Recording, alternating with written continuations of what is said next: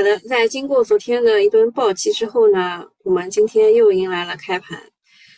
昨天呢，外围都是涨的，只有 A 股和港股呢是大跌的，然后呢就导致了我们的中概股，对吧？美股的中概股也是大跌的。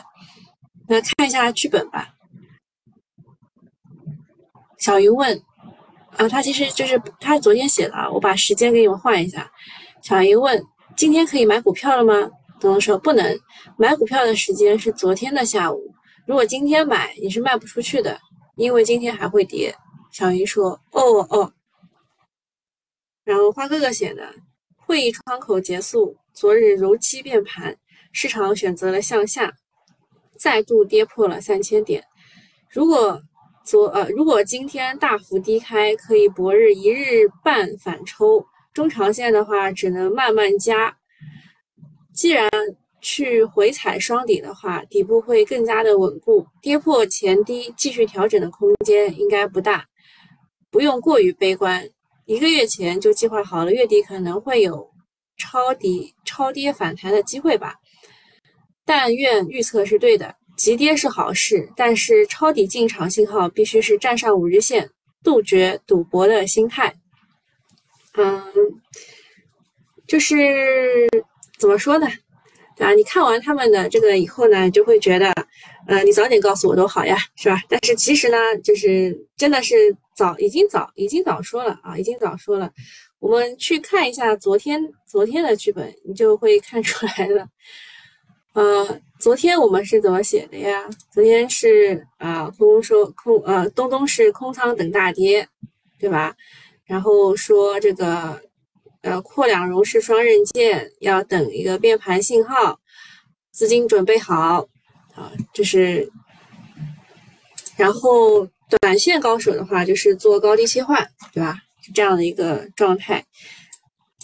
昨天其实大部分还是以北向资金比较多的股票跌得比较深，而北向资金比较少的，像国防军工啊这种股票，昨天是大涨的，逆势大涨的。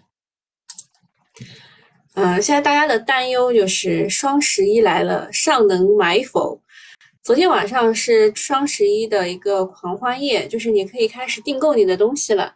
当然我也没有参与啊，主要是没有什么欲望，然后最近没有什么想买的东西。那昨天其实是一个螺旋式的下跌，以前也经历过，有没有印象？就是。A 股跌完港股跌，港股跌完美股跌啊，或者是这样反过来是港股跌完拽着 A 股跌 ，A 股跌完以后港股又跌，然后再是港股跌完在美股的中概股继续跌，反正就是一个螺旋下降啊，螺旋跌。那 A 股这一方面，这个跌的主要原因就是北向资金卖出过多，你不能说它。这个卖出过多，你只能说呢，它卖出的速度实在是太快了。它光昨天一天就卖出了 179.12 亿，然后呢，近20个交易日呢，卖出了540亿元左右。他们在加速跑路啊。其实你要把这个卖出的钱很多啊，卖出的速度很快，加在一起就能够理解我们的A 股的情况了啊。我们 A 股的情况就是，这近20个交易日吧，近20个交易日是非常惨淡的。然后开会的时候维稳了一下啊，现在又不行了。昨天科创板好像也还可以啊，主要大概还是因为北向资金比较少。就是大家要把这两个事情看懂啊，就是 A 股为什么跌，对，是因为北向资金卖出，但是你要把它的速度和这个数量加在一起，速度和数量乘一乘，对吧？我想到了一个物理公式啊。那港股呢，确实都已经跌穿了那个线啊，跌穿了所有的支撑线吧。主要是因为港股这一边的外资的定价权更高啊 ，A 股这一边它大概是1.9万亿嘛，对吧？卖出了1%啊，现在港股那个外资卖出了1%的持仓啊 ，A 股这边，那港股这边它定价权更高，可能卖的更多一点吧啊。然后美股这一边呢，也是中概股大跌，这反映出的是就是昨天白天港股的下跌。然后昨天盘中的时候有传闻说移动要入股企鹅，我听了没听到，你知道吧？我这个消息我盘后的大概收盘到7、8点我才听到的，所以有人跟我说这是盘中的传闻，我说啊，一头雾水啊，对吧？盘中就有传闻说移动要入股企鹅了，不过企鹅呢很快就出面否认了。对，我看到的那个是腾讯对这件事情的辟谣啊，如果没有他的辟谣，我都不知道出现过这件事情。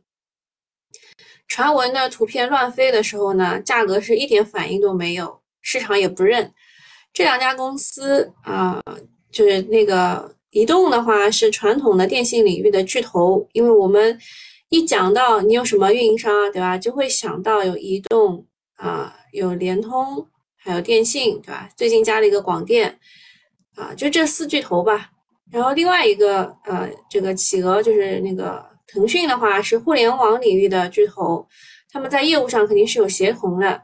大家感慨更多的还是当前移动7倍的市盈率和企鹅9倍的市盈率，还有百度跌破净资产的交易环境，希望出坑的日子早点到来。东东说这很有可以买，什么意思啊？又打错别字了。那么刚刚两位就都已经讲了他们的观点，我要跟你们讲一下我的观点吧。就是一旦周一跌，这一周可能都会跌，大家做好心理准备。就是黑色星期逢周一，就是在下跌区间的时候，逢周一必凶。现在是在下跌区间啊，弱势的行情经常是连续下跌，遇到周末呢，市场往往会期待管理层出利好，一旦期望落空或者是不及预期，周一开盘的时候容易出现杀跌的走势。这就是黑色星期背后的逻辑。像昨天茅台、美的、招商银行还有保险、地产联袂杀跌，这任谁都是扛不住的。就是他们为什么会被资金抛弃，这也不用费脑筋啦，对吧？涨得多就会跌。这个事情呢，就是谁在抛啊什么之类的，我周末的时候新米团好像周一的时候我都跟你们讲过，就是我听到各种各样的传闻，特别是酒谁在抛，就是特别是白酒这一边，人家是18年抄的底，对吧？他现在不是割肉出来，他是止盈啊，人家是止盈啊。然后从操作的角度来说的话，如果你想抄底的话，也要等到 MACD 就15分钟出现一个底背离，才能去就少量的补仓做差价。因为后面反弹空间比较有限，就现在连3200都不会看到了。之前说反弹可能到3100，可能就是3075到3100之间吧，最多啦。所以大家把期望降低，而且如果你要开新仓的话，一定要谨慎、谨慎再谨慎。目前处于月线级别的下跌周期，仓位要控制好。然后周线的话，确实是有一个反弹的，但是弹的话也不会特别高啊，就是反正就是很难啊。这个其实这个月季度就很难。那昨天其实中信证券出来喊啊，说什么啊，现在是一个加仓的时间点，右侧加仓时间点。你看这明明是左侧嘛，对吧？中信又乱说了。我看看你们大家有什么吐槽的事儿没有？昨天我就是光看大家的段子就乐坏了啊！就是我觉得你们个个都是段子手，股市不好的时候呢，都是段子手。金玉金说，我难得认识这几个字啊，我真不容易啊。这个字念玉是吧？想卷又卷不赢，想躺又躺不平。我之前有一个图片，你们看过没有？我给你们看一看啊，就是每一次我给你们看，就是麦飞系列的时候，我这次换了个图片，就感觉自己是卷心菜，有想卷的心，但是又非常菜。听主播的声音感冒了，不是感冒了，是喉咙不舒服，没有感冒啊。好，大家关注一下主播啊，我们继续啊。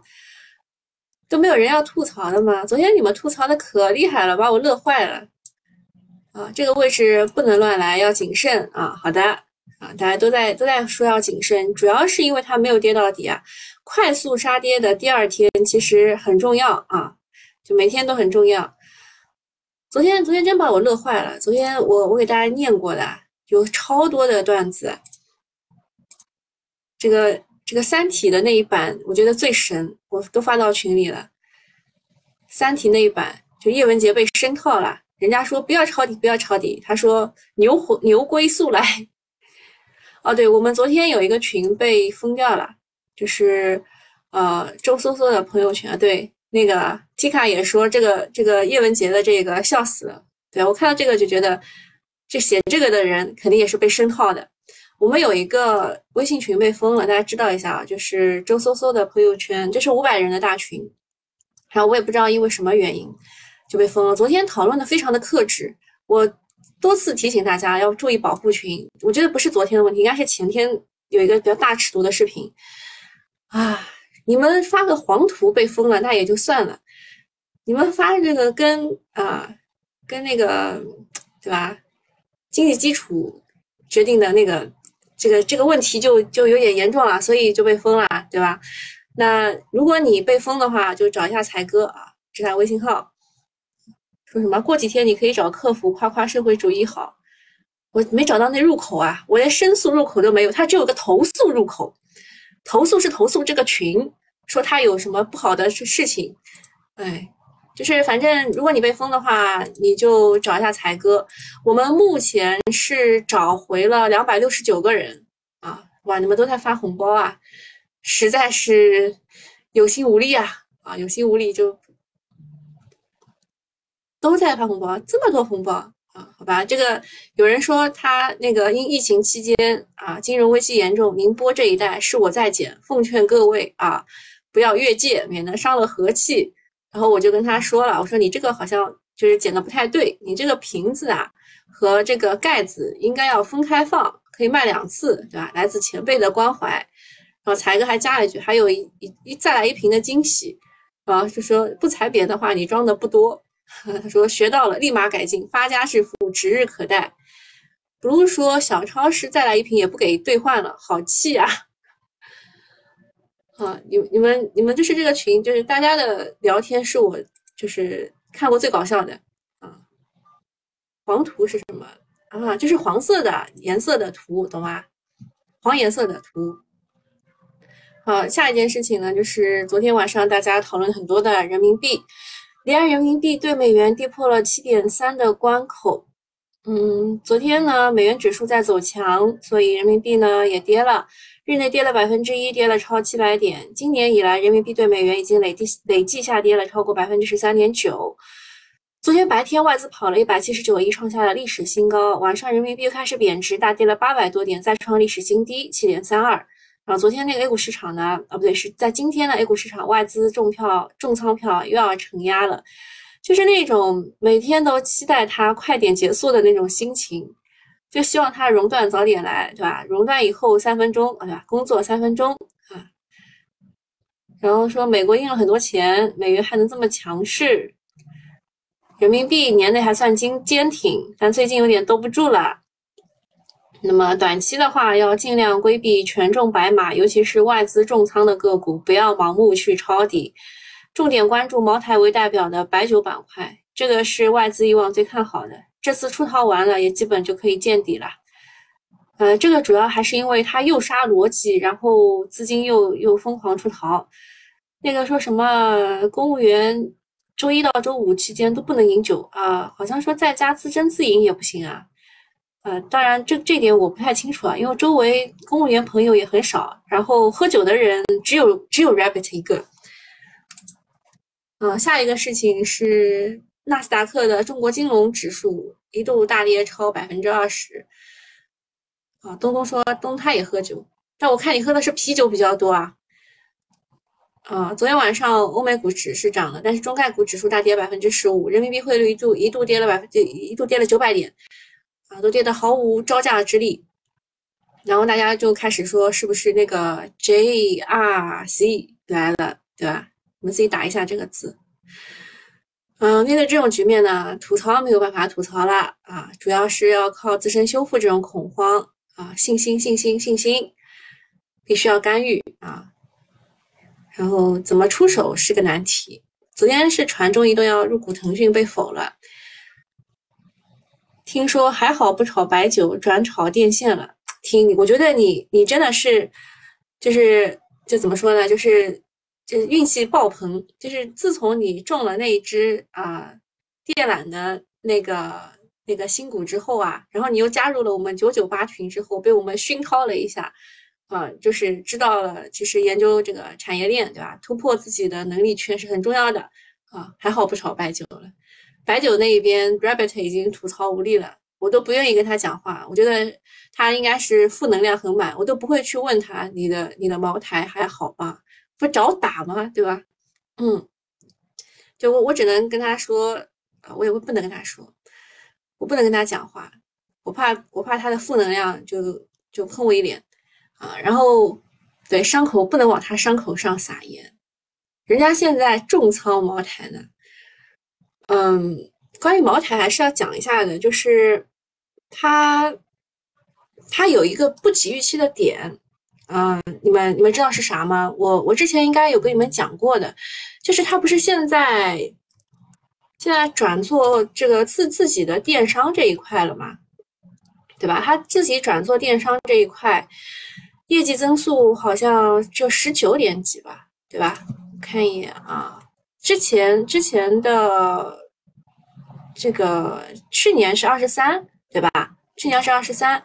然后今年的前三季度净利润是 19.1 啊 19.1， 就它的不及预期，就是它的爱茅台的 APP 下载量到达了2亿啊，到达了2亿，然而它的净利润是下降的，就是说它的转型可能不太成功，这是它的一个逻辑上的改变，就不太好啊这一点。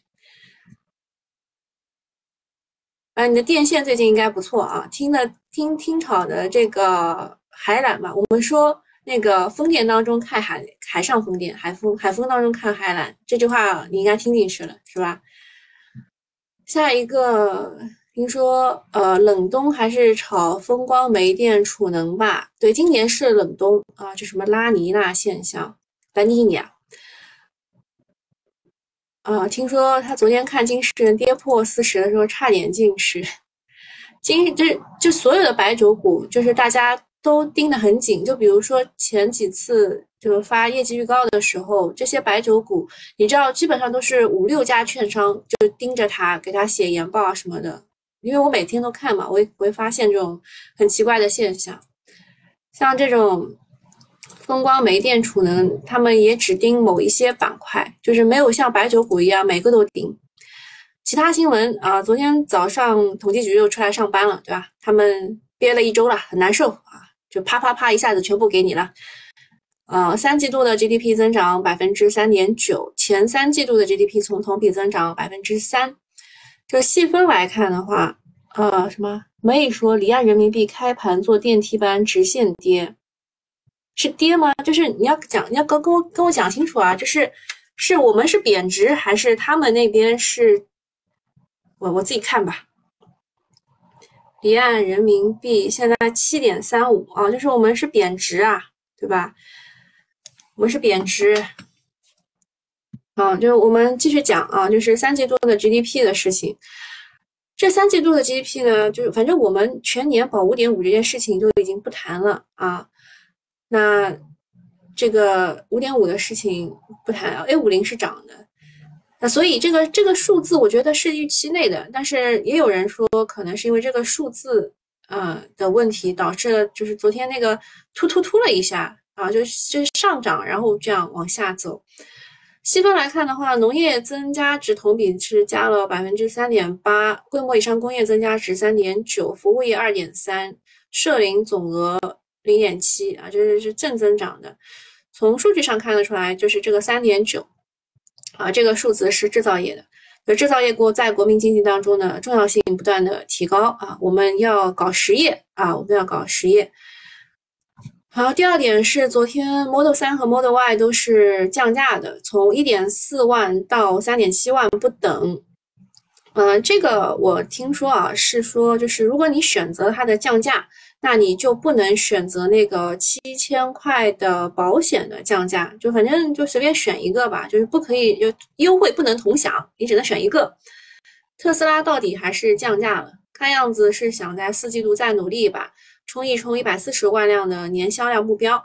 目前特斯拉在欧美市场还是头一号的存在，但是在国内市场面对不断崛起的本土企业，竞争压力是越来越大了。Model 3在2017年才出来的车型，在迭代速度飞快的新能源汽车市场产品力其实是已经比较弱了。这个我不太有发言权，因为我没有驾照，但是我还乱开车是吧？就是我说的是语言上的乱开车啊。第三点是牧原股份前3季度净利润15亿元，同比下降83%。这个你要看它的第三季度，就因为它上半年其实是亏了66亿的，而它的第三季度单季度就赚了82亿，业绩上是没有什么大问题的，就是它的业绩不好反而是有个问题的。但市场现在已经不太关注它的业绩情况，大家更关注政策上是打压还是拉抬，而不是业绩有没有超预期。猪肉这种一涨起来就被敲打的品种，政策压力确实还是比较大的。猪肉啊、煤炭啊，跟民生相关的呀，像这种股啊，就只能买在那种寂静时，卖在喧哗时，对吧？灯火阑珊处。好啦，没什么事儿的话，今天差不多该讲的都讲完啦。你们还能想出什么事儿要我聊一聊的吗？听说一样是亏钱交学费，多选点板块亏比在一个板块亏划得来。是这样，就是你拓宽自己的能力圈之后呢，会发现这个板块也好，那个板块也好，还是要再选一选的，就学基本面就是在这一块比较好。东东说破2934可以买股票，现在是几点？2977，马上要开盘了。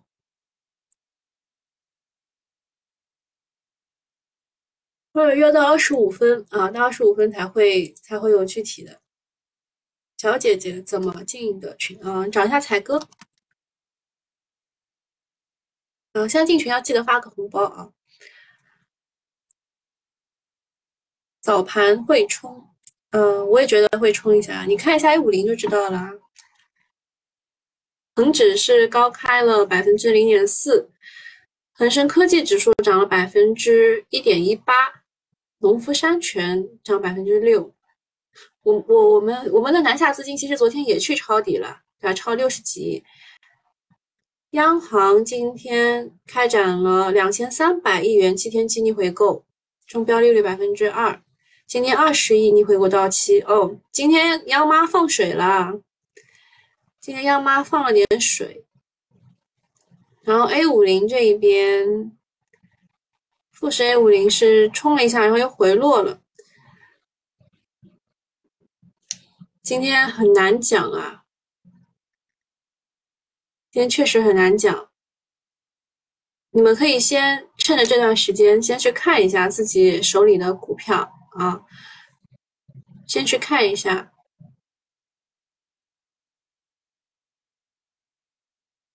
因为在25分的时候呢，它会有一个集合竞价的截止点，然后25分到30分这一段时间可以继续跟你们讲一段话。好，现在已经停了啊，现在已经停了。中航重机还是涨停的吗？我应该没有，我重新登录一下。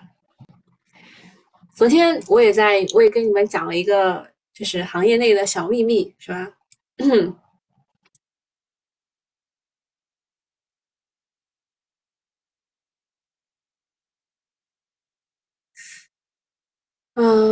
还有什么事儿没有讲呢？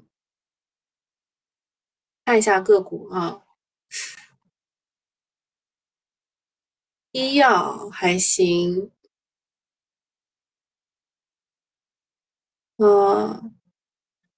重仓北向重仓股还是不行。我们以前有一个参照欧股票，你们还记得吗？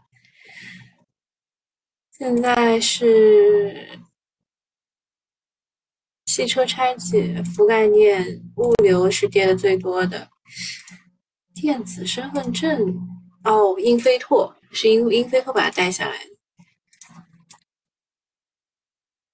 英飞拓直接一字跌停啊！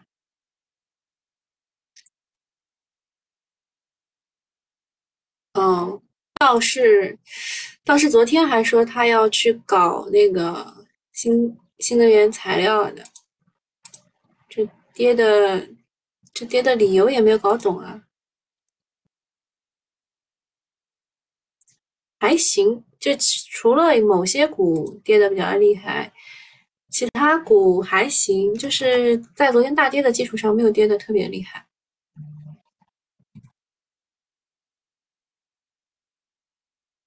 那今天涨的股也比较少。你们有什么想问的吗？可以现在就问。哦，昨天你们知道美基吗？就是那个股源。股源他昨天好像买了这个股，他们说哦，怪不得被他搞崩啦。药今天不行，这俩今天都不行，都是被淘汰下来的。有什么想问的可以直接问啊。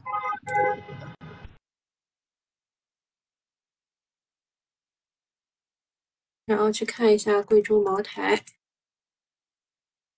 茅台是1479，昨天那个收盘的时候，我就觉得特别奇怪，他为什么一定要把它拉到1500以上？就这样往上拉，然后又跌下来。昨天的收盘是收在了 151.28， 就硬要把它往上拉，今天还是低开，照样低开啊。然后再看看昨天的毛片组合的片仔癀，对吧？昨天是跌停，今天是低开。还有什么啊？保险最近是特别差，就是你感觉它完全没有护盘，今天稍微出来护了护盘。地产比较好的几个地产都在这儿了啊，也没有什么反应。今天会拉谁来做这个领头羊呢？骑手，今天肯定会冲一冲的啊。在哪里可以看到小姐姐的绝世容颜？我周三下午的时候会做那个主题演讲，就是一个板块当中的一个小分支，会给大家把它这个逻辑讲清楚。周三的时候应该会出镜。恒生科技怎么不跟着中概低开呢？因为昨天晚上的中概是跟着昨天的这个港股跌的，那今天的恒生科技可能他想要冲一冲，当然到最后还是。免不了跌的命运吧。跨境通啊，跨境通之前 ST 的时候你经历过吗？我经历过啊，就是这一波，是大家都没有想到它直接就被 ST 了，然后涨上来这边割肉走掉了，也没有想到它会涨回来啊。它是在这个位置摘帽的啊，摘帽之后第二天蒙人以后再这样上的，证明就是大幅的上下再出货。啊，没什么好讲的。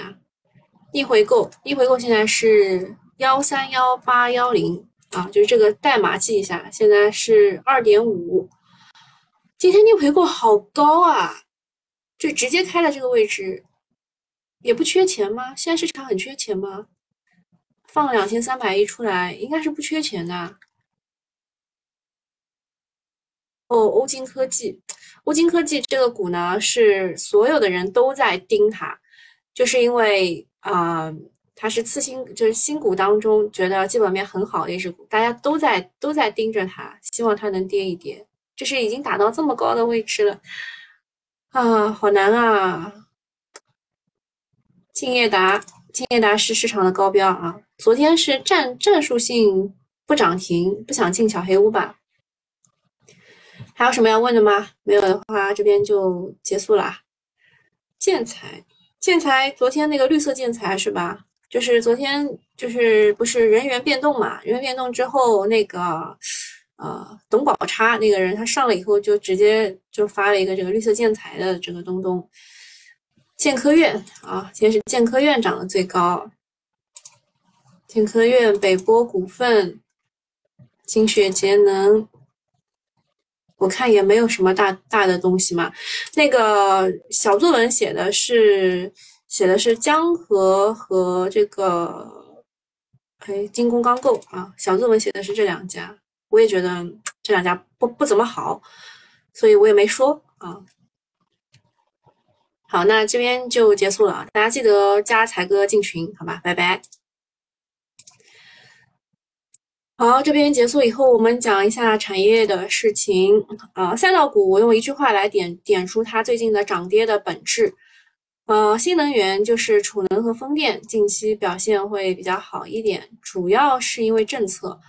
国内对于大储和海风的规划爆发了，这就是政策啊。大型储能和海上风电规划都爆发了，像我们周一的时候其实是跟踪过的。对吧？一个是，看一眼去啊，风电这一块是一个潮州的，对吧？还有之前那个汕头的、唐山的这些规划不断的爆发，就证明海上风电的景气度是向上的。然后大储的话，就储能，昨天其实有一些股像科士达什么之类的也是创新高的，它的主要原因就是政策。啊，就是规划爆发了。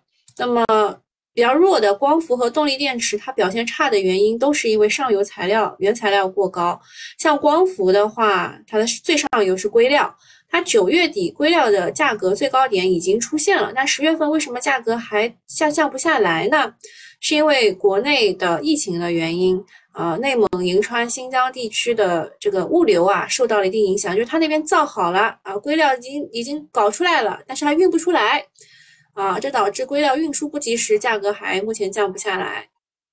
那么动力电池的上游是这个锂矿，对吧？锂盐的价格还在不断的创新高，已经到 55.55 了。华西证券认为锂矿的价格会涨到60元。60万元一吨啊，碳酸锂的价格，那么动力电池的压力会比光伏还要再大一些。明年的1到2月之前，锂盐的价格是很难降下来的啊，大家记一下这个短期的时间点，好吧？那么光伏的话，可能会有一个反转，就在等这个硅料价格的下降啊。硅料价格一降，我会跟你们说的，好吧？现在还没有降下来。还有一件事情就是。我们如果重新去看美国，它为什么会定这些政策，什么 IRA 什么东西的，它全部是跟它2月份发的一份叫做《清洁能源转型供应链安全保障战略》是有关的。它在这个文件当中就提示啊，说，我们在锂电和光伏领域，我们控制了老美72%的钴的供应。